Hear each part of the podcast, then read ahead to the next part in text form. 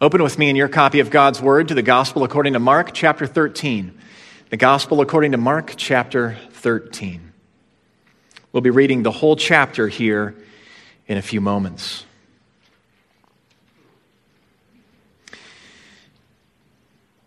Well, there's one thing I heard over and again during my childhood years, and it was the phrase, keep your guard up. Keep your guard up. Taekwondo was my thing.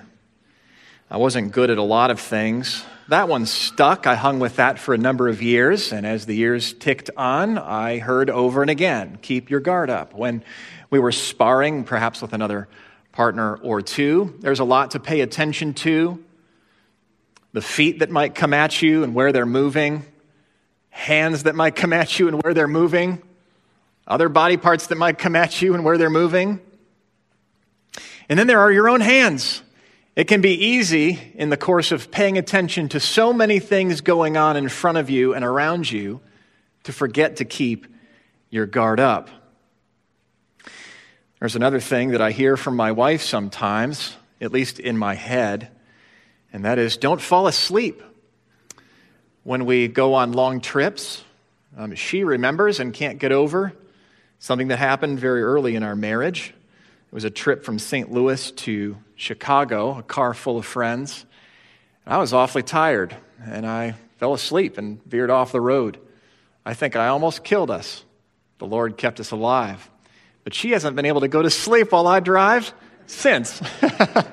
and we've had to do a lot of cross country drives in the course of our life and marriage so far, and there are more to come. Now, there's a lot at stake, and keeping your guard up. There can be a lot at stake in staying awake. And this morning, that is in short Jesus' message for us. Let's read together Mark chapter 13. And as he came out of the temple, one of his disciples said to him, Look, teacher, what wonderful stones and what wonderful buildings. And Jesus said to him, do you see these great buildings? There will not be left here one stone upon another that will not be thrown down. And as he sat on the Mount of Olives opposite the temple, Peter and James and John and Andrew asked him privately, Tell us, when will these things be? And what will be the sign when all these things are about to be accomplished? And Jesus began to say to them, See that no one leads you astray. Many will come in my name, saying, I am he, and they will lead many astray. And when you hear of wars and rumors of wars, do not be alarmed. This must take place, but the end is not yet. For nation will rise against nation, and kingdom against kingdom. For there will be earthquakes in various places, there will be famines. There, these are but the beginnings of the birth pains. But be on your guard, for they will deliver you over to councils, and you will be beaten in synagogues, and you will stand before governors and kings for my sake to bear witness before them. And the gospel must first be proclaimed to all nations. And when they bring you to trial and deliver you over, do not be anxious beforehand what you are to say, but say whatever is given you in that hour. For it is not you who speak, but the Holy Spirit and brother will deliver over brother to death. And the father his child, and children will rise against parents and have them put to death. And you will be hated by all for my name's sake. But the one who endures to the end will be saved. But when you see the abomination of desolation standing where he ought not to be, let the reader understand then let those who are in Judea flee to the mountains. Let the one who is on the housetop not go down, nor enter his house to take anything out. And let the one who is in the field not turn back to take his cloak. And alas, for women who are pregnant and for those who are nursing infants in those days, pray that it may not happen in winter. For in those days there will be such tribulation as not been from the beginning of the creation that God created until now and never will be. And if the Lord had not cut short the days, no human being would be saved. But for the sake of the elect whom he chose, he shortened the days. And then if anyone says to you, Look, here's the Christ, or Look, there he is, do not believe it. For false Christs and false prophets will arise and perform signs and wonders to lead astray, if possible, the elect. Be on guard. I have told you all things beforehand.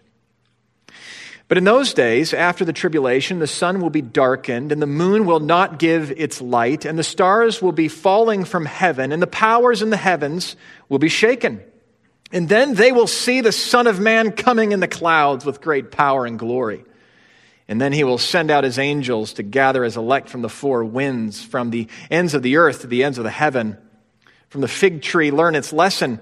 As soon as its branch becomes tender and puts out its leaves, you know that summer is near. So also, when you see these things taking place, you know that he is near at the very gates. Truly, I say to you, this generation will not pass away until all these things take place.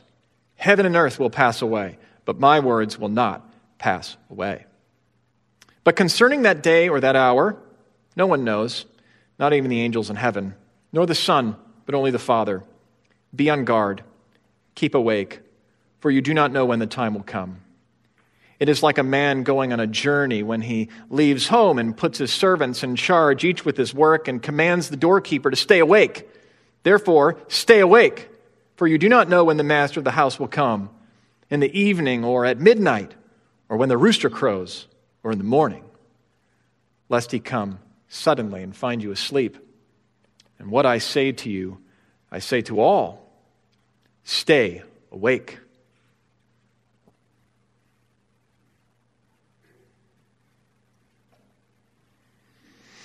We begin this morning with Jesus and his disciples in a familiar scene. It begins in verse 1. And he, as he came out of the temple, one of his disciples said to him, It seems like we have been here before. And if you thought maybe we've read this part before, just reading verse 1, you'd be kind of right. It's like one of those movies where every so many minutes they're in the same place. I think of a scene in Lord of the Rings. Sam or Frodo, I think we've been here before. We're going in circles. It almost feels like we're going in circles. Well, this is the third day in a set of three days, each which involve a movement from Bethany to Jerusalem to the temple and then out again in the evening. And here we are in the third day. We have spent time in the temple already, the longest day that we've spent in the temple in these three days, and now we're coming out. And with each of the days that we have spent moving from Bethany with Jesus and his disciples to the temple the clock has slowed down and slowed down. We've spent more and more time on each given day, and that has a way of drawing attention to each subsequent day and drawing attention, if you will, now to this particular chapter, these words of Jesus to his disciples. Well, let's begin with verses 1 through 4. We can't help but admit that some disciples can't see what's right in front of them. And that's true for these guys on the page, and it sure can be true for us. Some disciples can't see what's right in front of them. As we've been following with the disciples, we have a bit of a distance and we kind of know where the story is going, and so it can be hard to identify with them entirely, but we can have some sympathy. They have not been seeing Jesus clearly enough at all times. And in this case, right here, we can see that for that reason, they are not seeing their own times clearly enough. In verse 1 here, they say to Jesus, Look, teacher, what wonderful stones and what wonderful buildings as they're looking back on Jerusalem and on and at the temple. And humanly speaking, what they're saying is perfectly right. This temple was beautiful. It was stunning, especially for backwoods Galileans like this crowd. This particular scene and another look at the temple would be encouraging, even if things were heating up and getting more difficult between Jesus and it seems like everyone he talks to. They've hitched themselves to Jesus. They take a moment here and they just admire the building. Isn't it wonderful? These stones would have been huge. This building, this facility to construct would have been an incredible human achievement. An incredible work of architecture. And they recognized it for what it was, and they called it what it was. But also, spiritually speaking, it was a wonderful building, and they were onto something. And even this comment here, we might say, based on what comes, what were they thinking? But actually, we could observe that this could spring from faith. Uh, the Jewish population and people, and even this place, was under Roman occupation. That was no sign of good things for God's people, but they believed the promises of God. And in looking at the temple, this was the place where God would meet with his people. This is where the priests would offer sacrifices and where you could find forgiveness and where you would know that God was alive and well and, and among his people. This was the hot spot of all the work that God would do in the world. And so they would say, Look at these wonderful stones and buildings. And in a way, they were projecting their own hopes and dreams for God's faithfulness onto the, onto the building. We can imagine ourselves being in that kind of a, in that kind of a position. Well, how does Jesus respond to them? Well, Jesus said to them, Do you see these great buildings here? See these buildings? There will not be left here one stone upon another that will not be thrown down. We could say that Jesus put a damper on their aesthetic and architectural sensibilities. Is he not seeing what we're seeing? Isn't this thing a part of God's plan? He also threw a bit of a damper on their spiritual sensibilities. They were trusting Jesus to this point. You'd have to trust Jesus to go with Jesus where he's been taking them. For the last number of days, Jesus has had no less than four conversations. Excuse me, the last day here at Jerusalem, he's had no less than four confrontational conversations in which Jesus pulled no punches. It is as though he's trying to get himself killed, and actually, it's time for that. And after all the questions, and no one was willing to ask him anymore, he had some questions of his own confronting and cornering and going on the offensive himself. There couldn't be a more dangerous place to say the kinds of things that he's been saying. But he's been saying them. They've been trusting Jesus to follow him all the way here. But they have not entirely or always been tracking with Jesus. They're not exactly tracking with Jesus now. So, verse 3, they sit down on the Mount of Olives opposite the temple. This is where we'll spend the rest of our time sitting together. Four are with us Peter, James, and John, and Andrew with Jesus. And they ask Jesus privately, Tell us, when will these things be? And what will be the sign when all these things are about to be accomplished?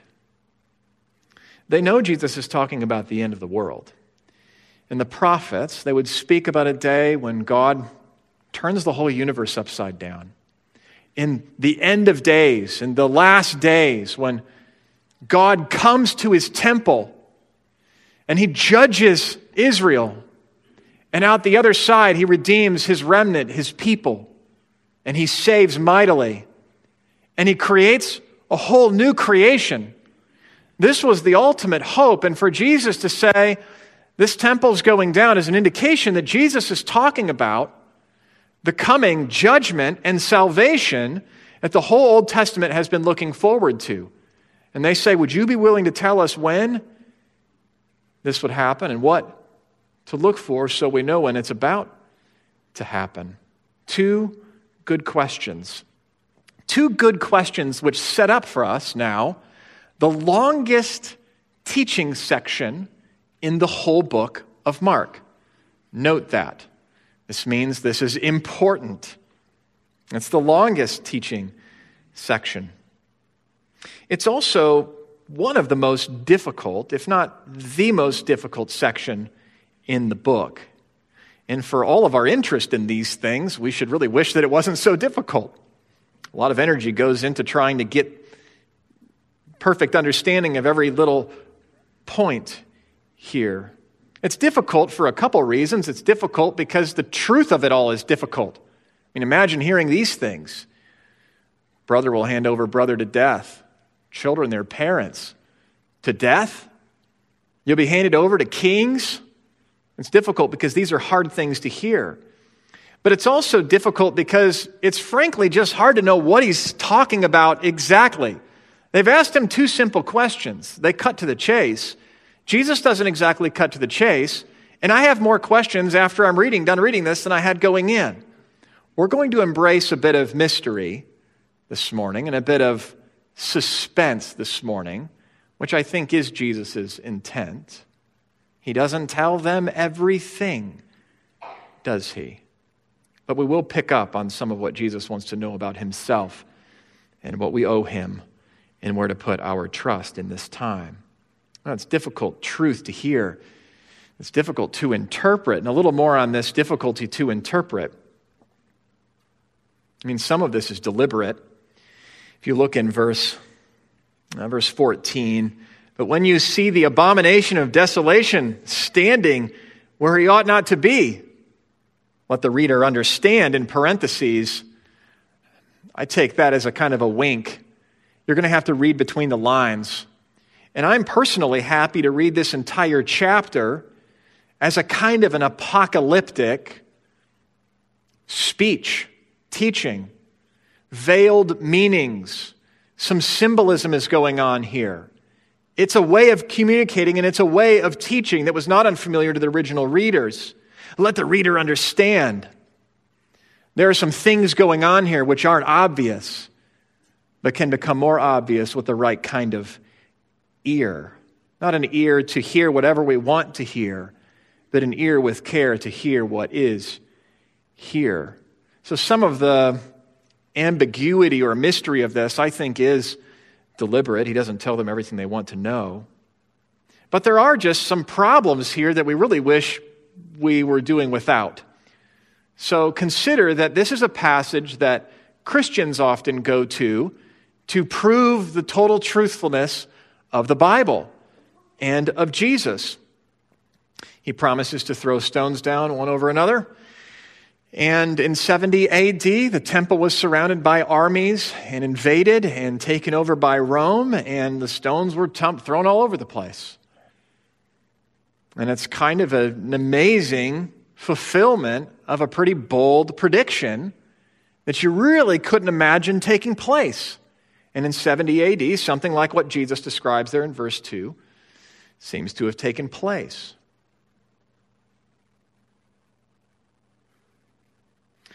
Some skeptics will look at this and say that it's actually proof that the Bible isn't honest and isn't true.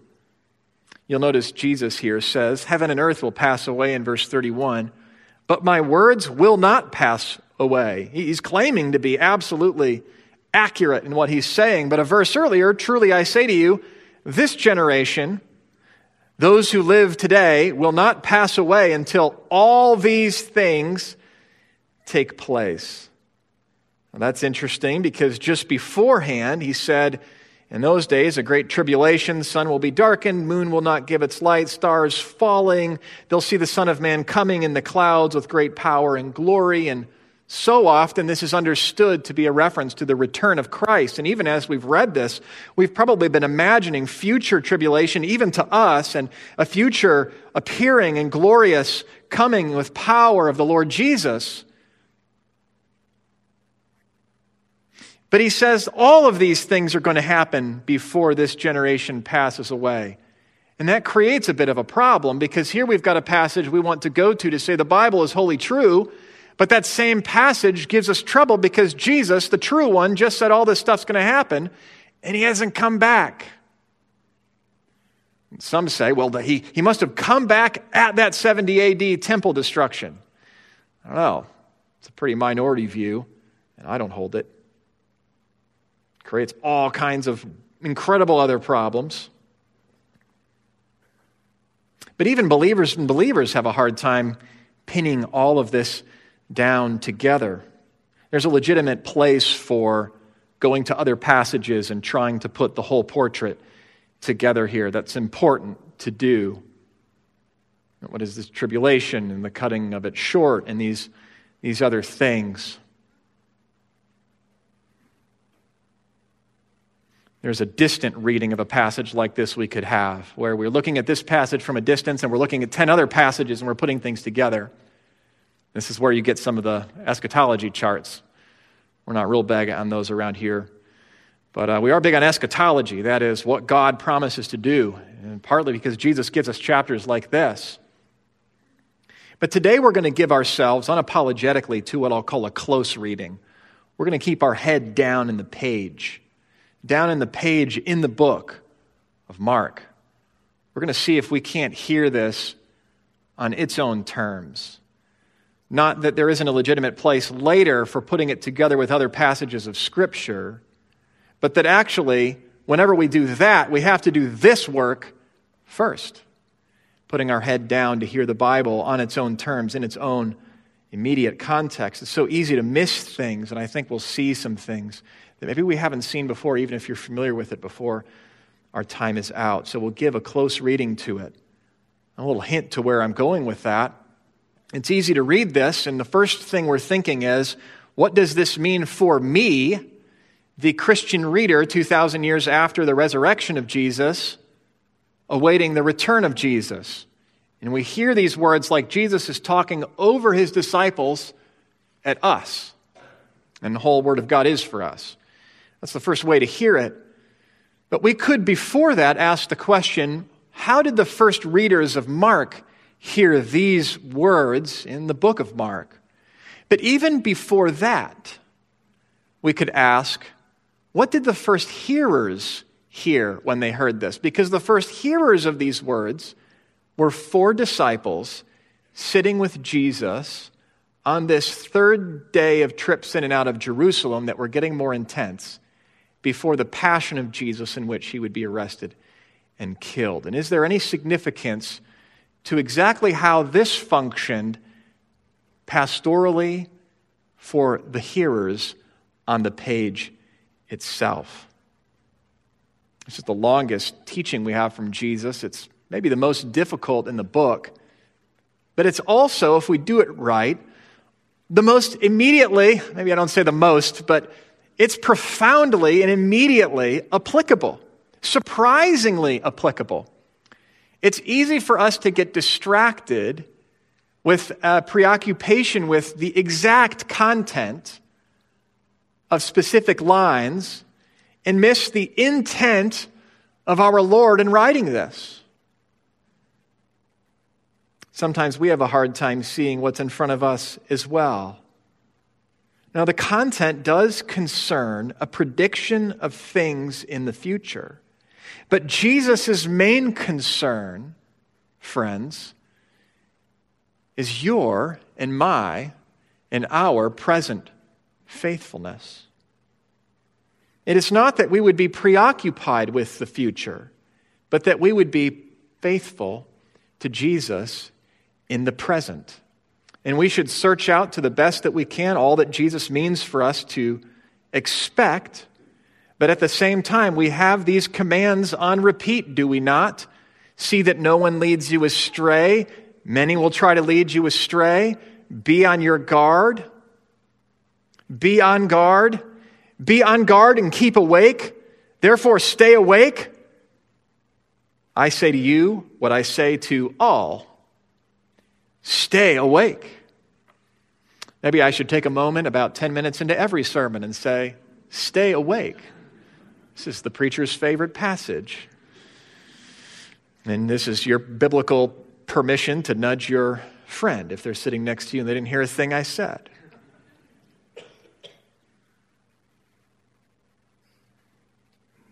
Well, some disciples can't see what's right in front of them. Let's move on to verses 5 through 8. And here we see Jesus' greatest concern for us. We see that his greatest concern for us is that we not stray from him. As we work through this passage, I'm going to make some, if you will, applications from a meditation on these things, some general applications as we go, and we'll get into some particulars in the last and fifth division. But we see here in verses 5 through 8 that Jesus' greatest concern for you and me is that we not stray from him.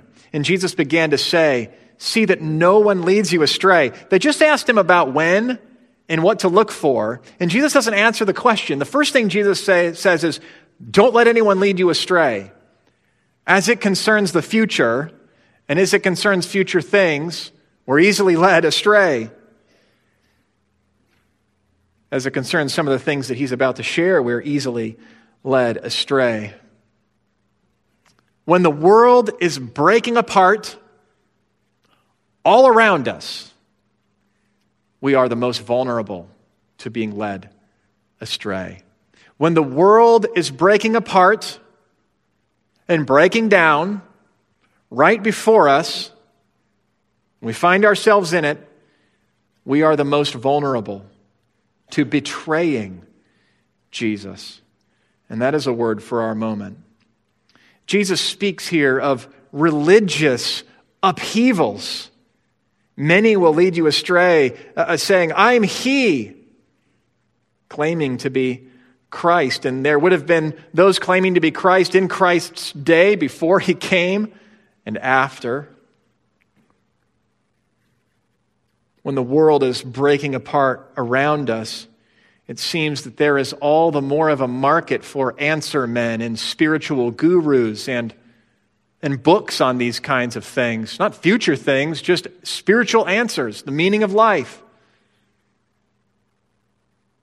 When things start breaking down, beware of religious players there can be religious upheavals, even great interest in religion, and there will be those who are ready to stand there and capitalize on it. And there will be messages that are more and less appealing in those times. And don't be intimidated by, by versions of Christianity that give up parts of Christianity. We're not going to do that. Don't be intimidated by false religions that spring up, even that don't fly under the banner of religion theories of various kinds, self help movements of various kinds, cults of various kinds, religious upheavals. We, we have international upheavals. Verse 7 you'll hear of wars and rumors of wars. Do not be alarmed. This might take place but the end is not yet. Nation will rise against nation, kingdom against kingdom. He's describing really the normal affairs of life in this world, and things no doubt will get worse and worse before Jesus returns.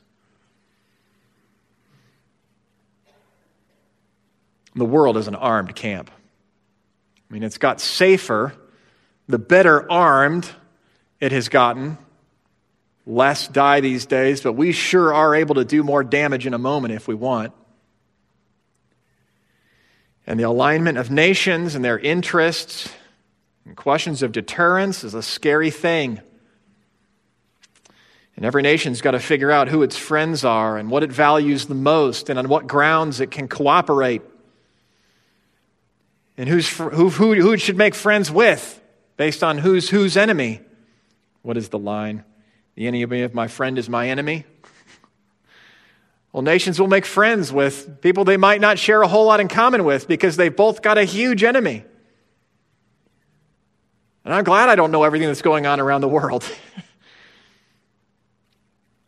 no, but that's a bit of a description, isn't it? Isn't it? Where nation will rise up against nation and kingdom against kingdom. International upheavals. We've also got natural upheaval, earthquakes in various places, and, and famines. You could add to that tsunamis and tornadoes and hurricanes and, and all the rest. And all he's saying here is keep your eye out for all this stuff, but these things are only the beginning of the birth pains. That's a helpful illustration. They are a part of the indication of the curse on the world and God's judgment in this age. But it's, the end isn't here yet. That's the point. He's not saying, get ready because it's coming. In all of this, he's saying, it's not here yet. This is characteristic of the end of the age. The last days, as days, not a few days, but the last age.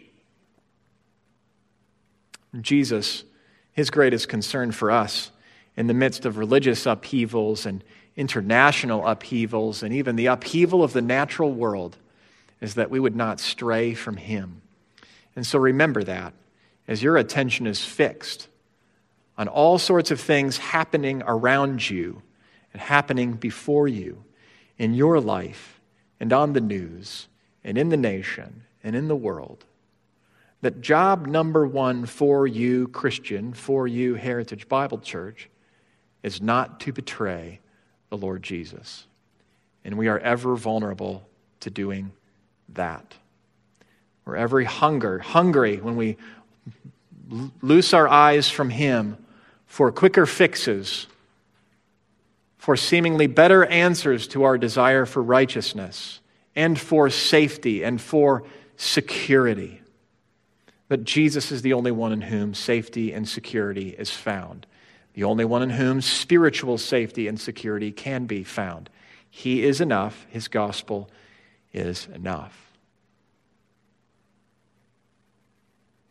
Let's move on to verses 9 through 13.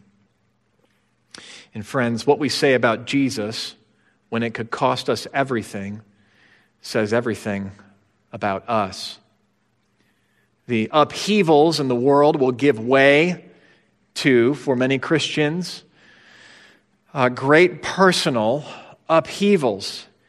And the description of what we see right here is truly the world and life breaking apart. He starts off with be on guard, and what he describes here is a truly, truly a brutal time. Just look at the verbs. They'll deliver you over to councils, and you'll be beaten in synagogues. You'll stand before governors and kings. There, verse 12 brother will deliver brother over to death. It's personal. Father is child. Children will rise against parents and have them put to death. Hated by all for my name's sake. That's quite a prediction. It's a brutal time. Well, there's two things Jesus gives to us, three things we could say, really. First, he gives us a purpose. Be on your guard, verse 9. They'll deliver you over to councils. You'll stand before governors and kings for my name's sake to bear witness before them. What an honor it is to bear witness for Jesus. What an honor it is to suffer for his name. What an honor it will be for some of you to lose your job on account of keeping the word of God. What an honor it will be, perhaps for some of us, maybe for some of our children, inevitably for some of the, those who follow us, to lose their lives in this place or some other place for the sake of Jesus' name. It is scary and not as we read these words.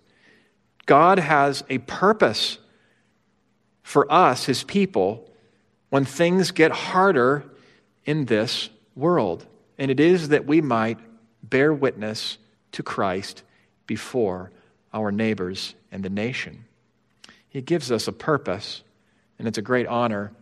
He gives us two promises two promises. Verse 10 And the gospel must first be proclaimed to all nations. And so, even when everything is breaking apart, and as we are tempted to betray Jesus, and you may have been betrayed by a Christian friend in a state across the country. I know a Christian man, uh, not a friend of mine, not that it's above any of my friends, or me, I suppose. I know a Christian man who turned in his parents to a state official over a, a, sort of a petty from this pastor COVID regulation and a call this hotline. Uh, turning your neighbor stuff's a little alarming, if you ask me. But not really, because the turning your neighbor's stuff is kind of how it goes, isn't it? Here it is, a promise 2,000 years ago that that's kind of where things tend to go as they get more and more unhinged. Not to overread into the intentions of this or that political leader in our own day, that's for you to evaluate.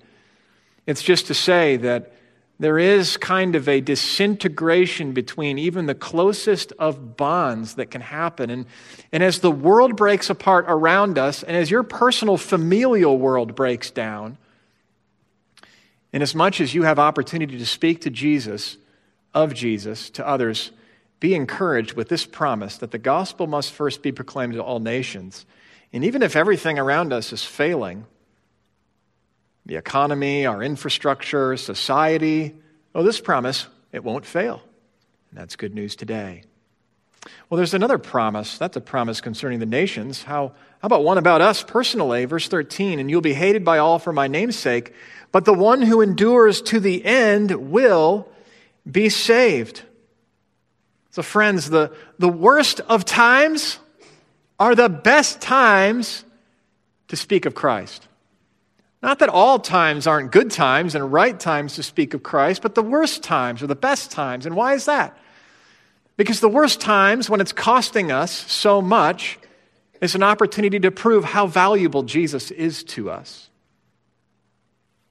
Don't worry so much about not being liked.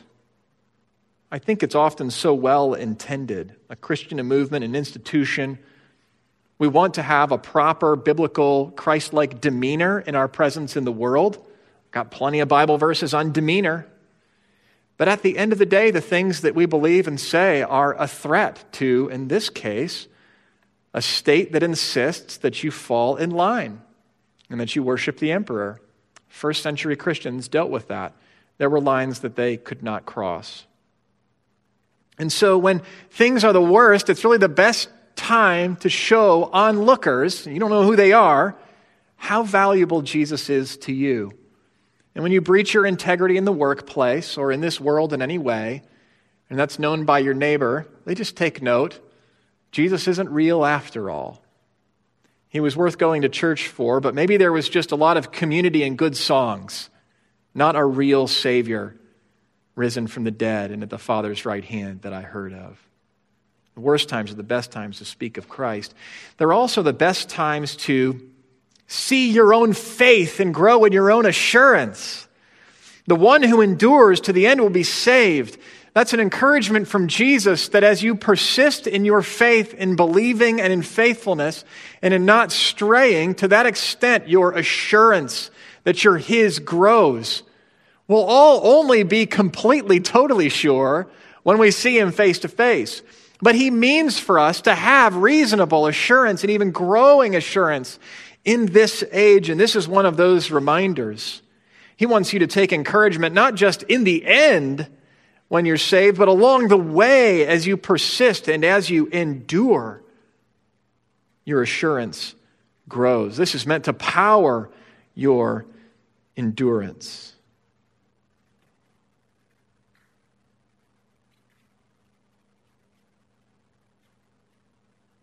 Well, there's worse to come. He said a bit ago that this is the only the beginning of the birth pains, and we thought we thought that it was pretty bad already, and then he says, Be on your guard, and he gives us this stuff. Well, it gets worse yet, but be encouraged. Verses 9 through 13.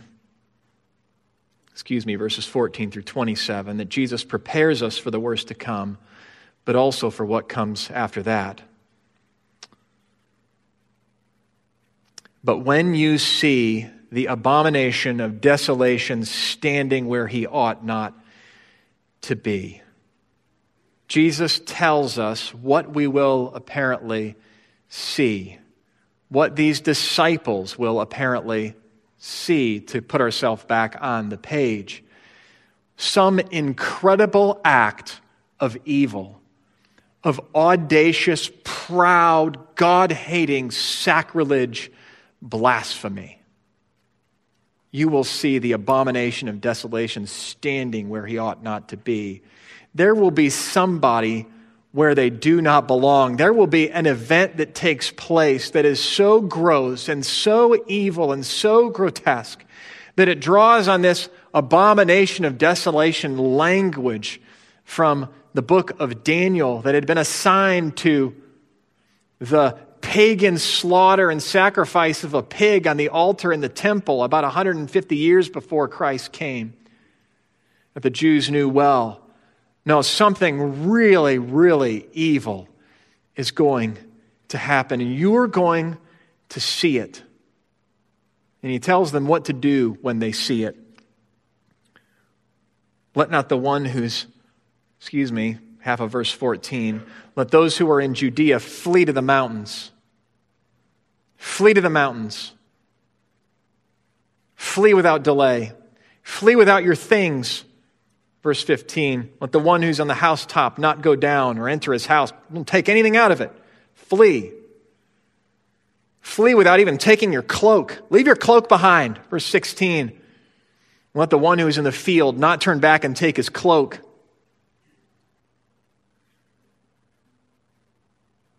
And pray.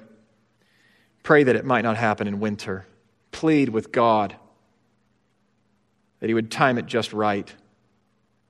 Embrace yourself for the worst.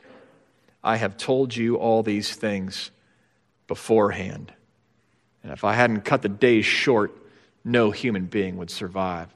Something so grotesque and evil will come out of the human heart that if it were not stalled and stopped and halted in some fashion, that it would swallow up the whole earth.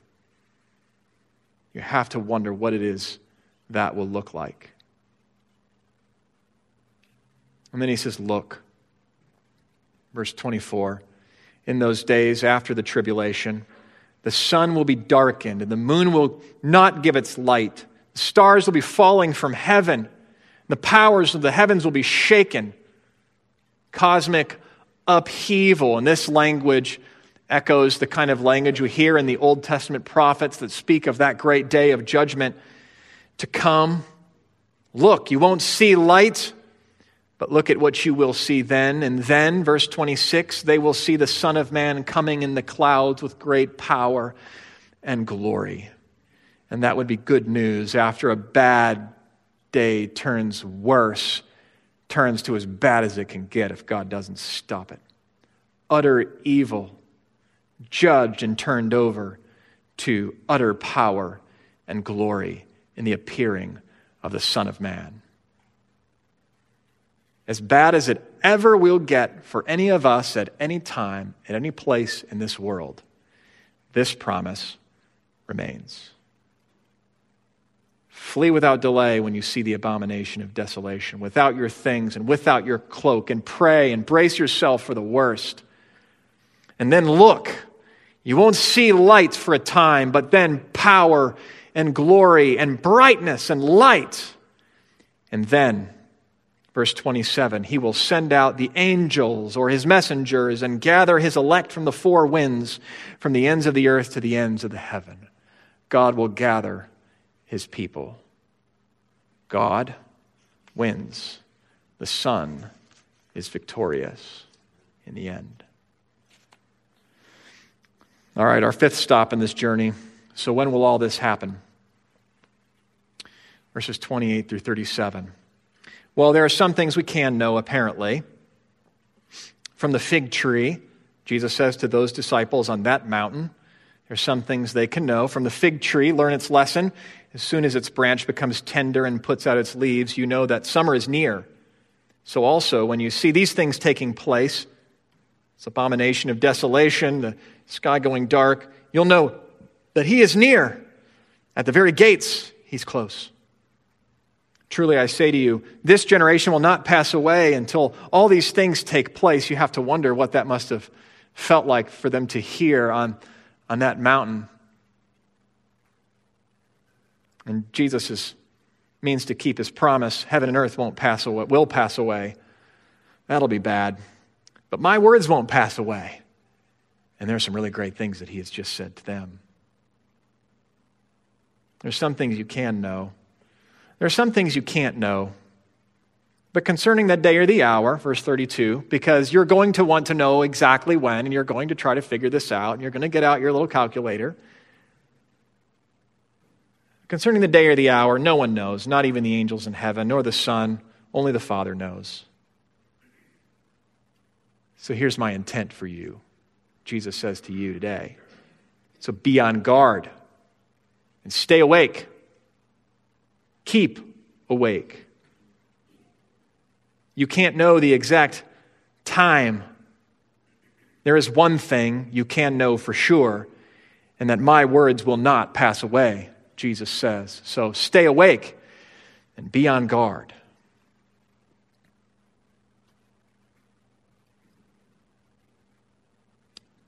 And there we are at that interesting verse and that interesting puzzle. My words will not pass away. But then remember verse 30 Truly I say to you, this generation will not pass away until all these things take place. And so there's some things we can know, some things we can't. We're willing to accept that. There's one thing we can know for sure, but actually, even that thing has got us a bit bugged, if we're honest. If you try to account for every piece of this chapter under the rubric of a promise, they'll see it all. It gives us some trouble. One option, as we've surveyed, is that this all takes place at, at 70 AD, within the generation of the lifetime of many alive, when the temple is surrounded by armies and invaded and stones are thrown down. But what about this Jesus coming in great power and glory, the Son of Man in the clouds? Another view is that this all refers to his return, that as we begin through this passage, we're seeing the future unfolding, which climaxes at the glorious return of Christ.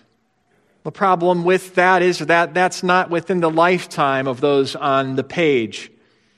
And then it's also a little weird, since we've been reading Mark for so long now, that Jesus would, at this moment in this gospel story, talk over their heads and past their experience to us. That he would say things to them with this kind of urgency and this kind of immediacy in this kind of a tense moment right before he's going to be arrested and say these kinds of things to them that they won't see in their whole lifetime. They'll all die before Jesus comes back. Uh, one way to solve this is to say he's referring to both. And by noon on Monday, that's where I was. So, prophetic preaching in the Old Testament, we'll know, uses what we might call telescoping. You're looking at the future in layers that are on top of each other. But if you pull it to the side, we see that it's stretched out. And the prophets aren't always particular. And so we've got some things that happen here in the near term and some things that happen in the long term. And I think that's possible. Still, the problem is that some of these long term things don't happen within the lifetime of the men sitting on the mountain. So, is there another option? Hold on to that. I've said we should pay attention to what's happening on the page and what this meant for the disciples on the ground, on the mountain with Jesus, looking at the temple, hearing all of this. So let's consider a few observations. Let's consider who Jesus is with. He is with these four disciples for for a private conversation that is apparently particularly relevant for his disciples. This was not given in a, a public situation. At the highest point of tension in this book, as we've said, they followed Jesus into Jerusalem and they're getting into a tremendous amount of trouble with all the people you wouldn't want to mess with. Jesus is about to get arrested. He's about to be crucified, and they will be without their Lord for a time. They're heading into one of the most terrifying moments they could imagine, anyone could imagine. So consider who Jesus is with. Listen to what Jesus says he will, he will do. The Son of Man, he's identified himself as the Son of Man, will come in the clouds with power and with glory. This imagery and this reference of the Son of Man coming would take us back to Daniel chapter 7, where there is a promise that after judgment, the Son of Man will come in power and will be given the kingdom by the Ancient of Days. The Messiah will come to judge and to receive a kingdom He'll take his seat. In Daniel 7 has historically largely been understood as a reference to the ascension of the Messiah. When Jesus ascends to his Father's right hand, all power and authority is given to him, and he receives his kingdom, and his messengers go out to the end of the earth. It's interesting that's what's bef- before us in the Old Testament. What's before us in the book of Mark are multiple instances in which Jesus refers to himself as the Son of Man, and after which he speaks about his suffering and his resurrection. his suffering and his resurrection in connection with his identity as the Son of Man. In this book, chapter 14, verses 62, he says to Pilate, Are you the Christ, the Son of the Blessed? And Jesus said, I am, and you will see the Son of Man seated at the right hand of power and coming in the clouds of heaven. And that is naturally understood to be a reference to Jesus' resurrection. And no one really fights that. It's interesting that in the rest of the New Testament, the language of Son of Man is not used as a reference in connection with the return of Jesus. It's a name that's hardly used at all. It's used a lot in the Gospels before his death and resurrection. It's hardly used at all after his resurrection, and not at all in connection with his return. I'm not preaching outside of a belief in the return of Jesus. I'm trying to help us hear what might be happening on the page of this gospel according to what Mark is intending to do by the Holy Spirit.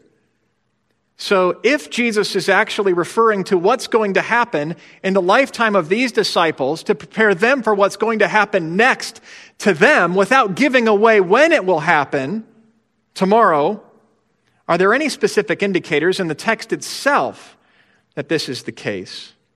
I've said to look at who Jesus is with. I've said to listen to what Jesus says he will do. Now watch the clock.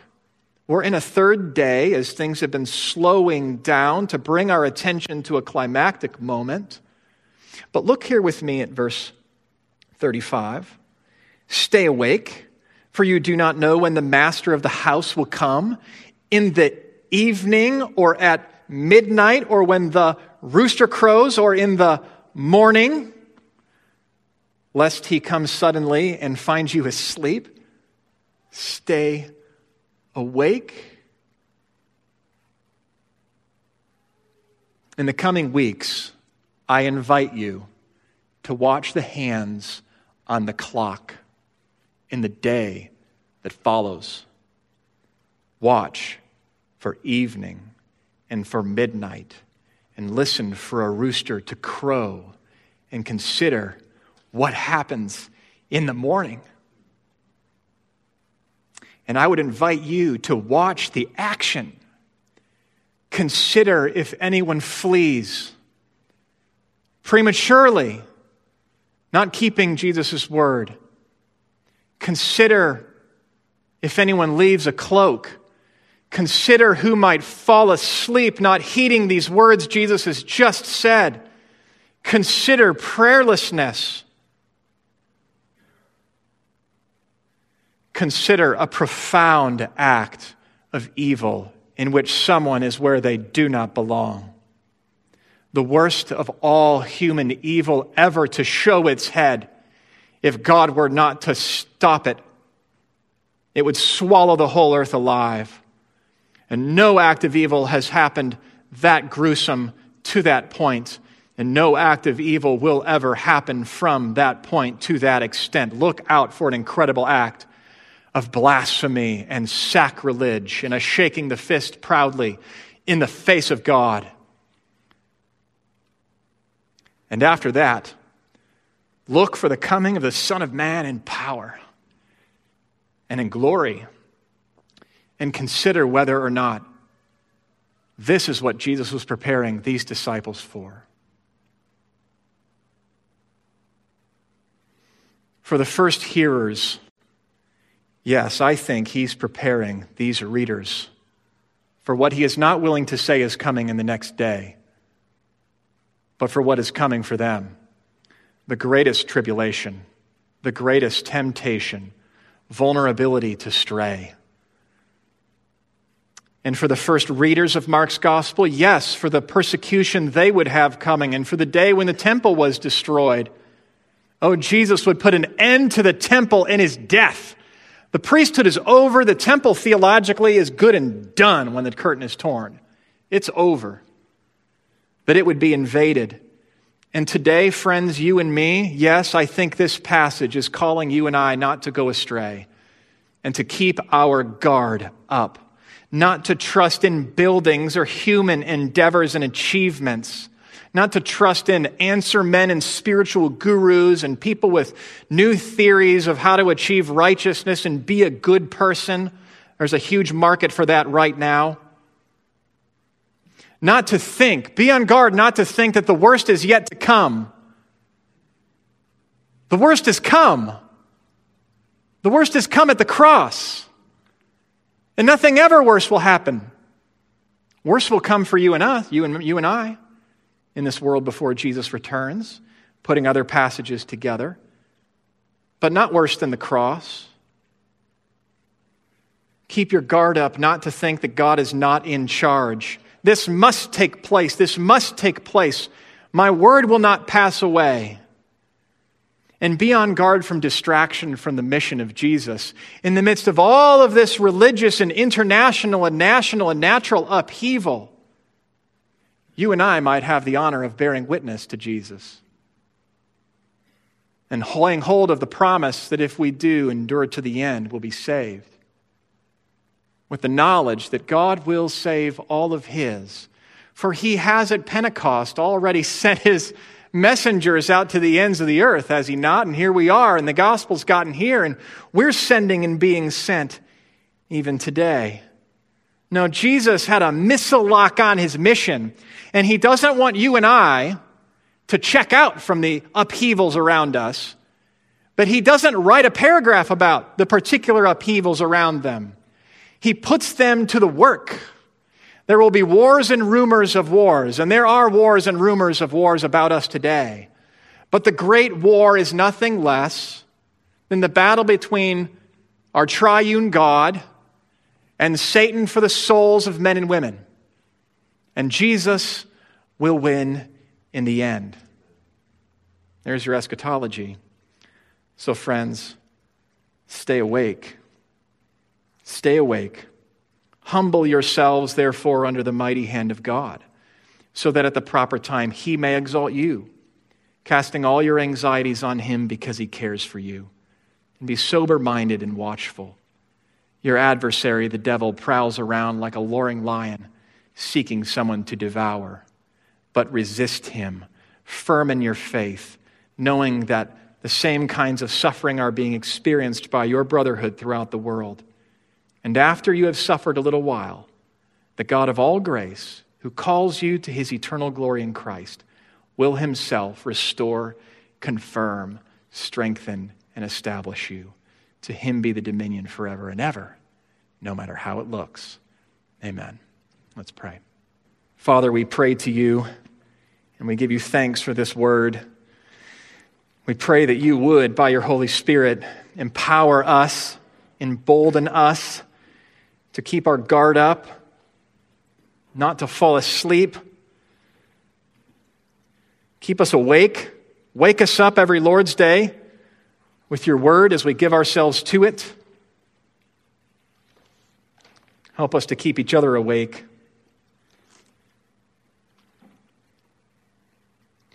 Father, your word is powerful and your word is good.